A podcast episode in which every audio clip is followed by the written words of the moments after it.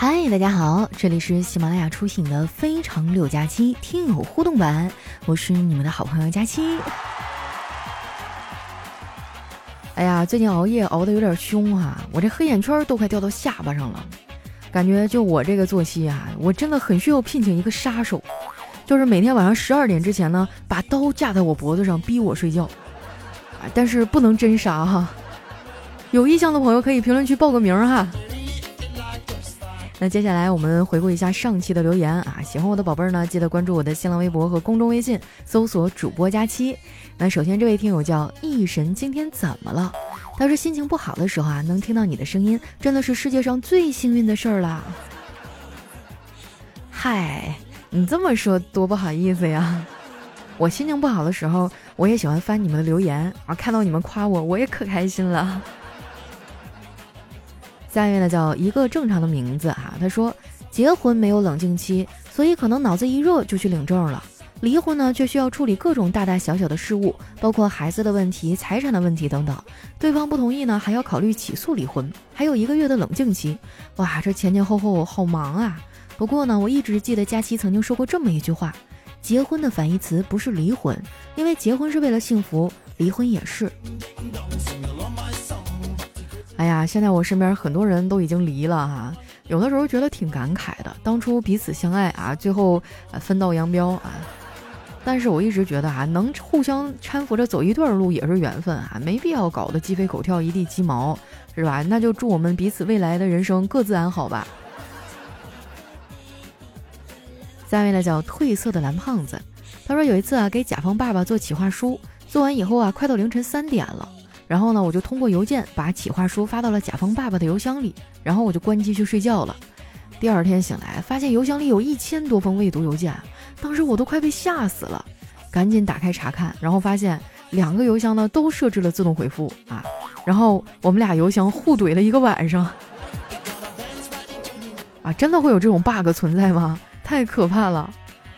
他说下一位啊，叫给佳期喝冷酒的大叔。他说：“刚才呀，带着四岁的侄子等电梯下楼，哎，这电梯门开了，里面有一对母女。小侄子啊，马上冲人家小姑娘挥手，嗨，小美女，又对着人家妈妈说，嗨，大美女。这小女孩的妈妈哈，你你不要用似笑非笑的表情盯着我，这真不是我教的。不过话说啊，我这侄子跟我小时候来比，真的是赢在起跑线上了。”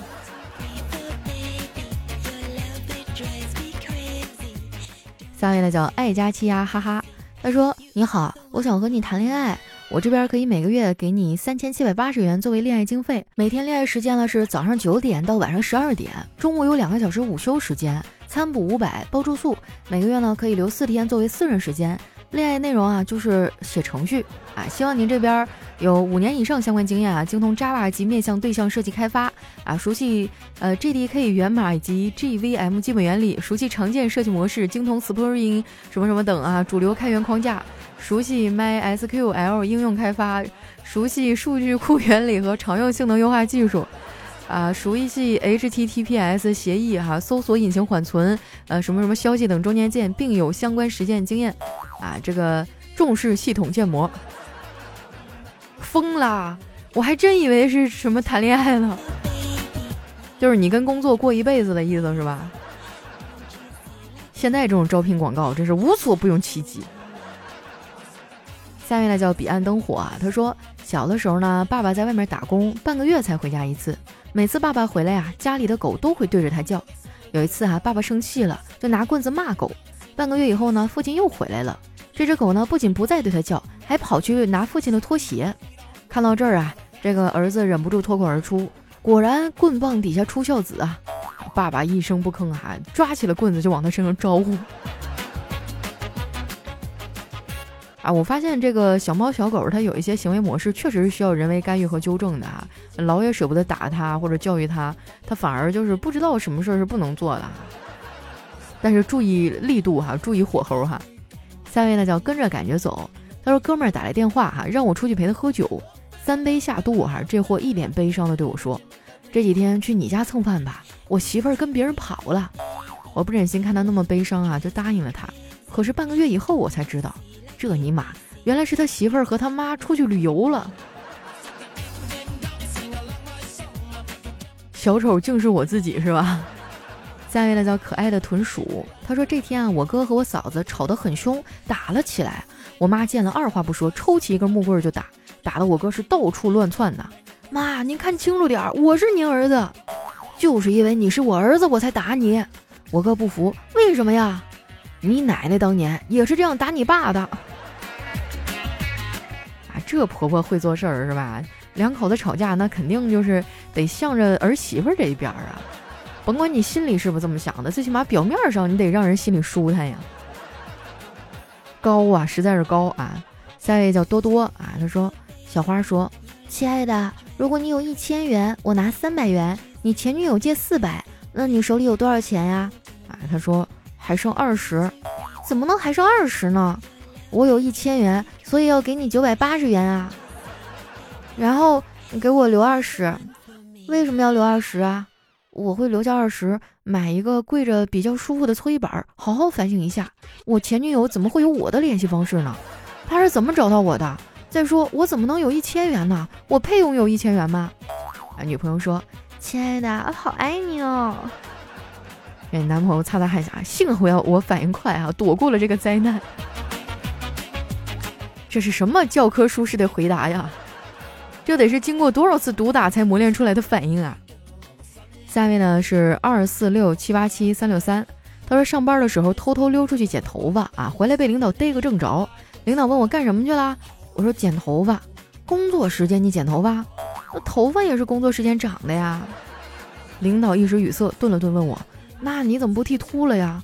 我说那剩下的这些是在家里长的。逻辑无懈可击，我就无言以对。学习了哈。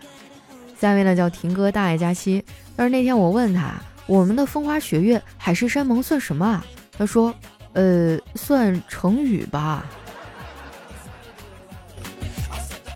现在你们说话都四个字儿四个字儿的说了吗？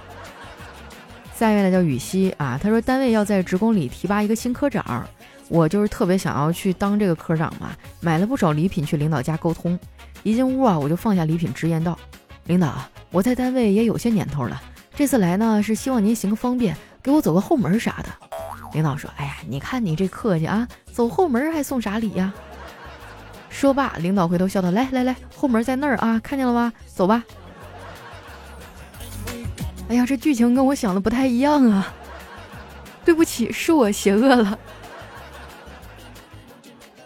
下一位呢叫围炉夜话，他说：“家人们注意了啊，从现在开始预售我葬礼的门票。”早鸟票八十八，预售票幺二八，全价票幺五八，VIP 票二八八，可以提前入场啊，参加本人的亲笔签名。到时候呢，我会播放摇滚歌曲，有什么想要听的歌可以告诉我啊。对了，VIP 呢可以跟本人前排合照，榜一大哥可以跟我一起合葬。这榜一大哥到底图点啥呢？我不理解。现在啊，这是真的是什么都能博流量，都能挣钱呀。下面呢叫佳期的陆墨啊，他说一个程序员偶然中得到一神灯啊，然后他就摸了一下那个神灯，灯神出来对程序员说：“我能满足你一个愿望。”程序员很高兴的对灯神说：“我希望在有生之年能写出一个完美无缺、没有 bug 的程序。”然后这个程序员永生了。不是这世界上的程序真的就是没有那种完美无缺、完全没有 bug 的吗？下面呢叫老刘啊，他说公司有一笔一百多万的借款，一直要不回来，老板急用资金啊，就把追债的重任呢交给了一个怀孕的女员工。这女员工啊，每天打扮的花枝招展去对方公司，哎，也不提要债的事儿，就是每次都摸着肚子啊问对方公司的前台：“你们李总在不在呀？”一个星期之后，李总急了，主动给老板打电话：“钱我能一分不少的给你，但是有个条件，你必须让你的女员工给我老婆解释清楚，她只是来要债的呀。”哎，这办法好哎！来看一下我们的最后一位啊，叫美食大战佳期。他说，当代年轻人啊，主打的就是无车无房无后代。你问我老了怎么办？等我死了，你拿我骨灰抹墙都没关系。不过我这个人呢比较内向，你别把我抹在外墙上啊，谢谢。我觉得你这想法挺好，你挺豁达呀，这就属于生死看淡，不服就干，是吧？我也觉得不能抹在外墙上啊，这跟内向不内向没有关系，主要是吧，怕路过的狗往那个墙角上呲尿。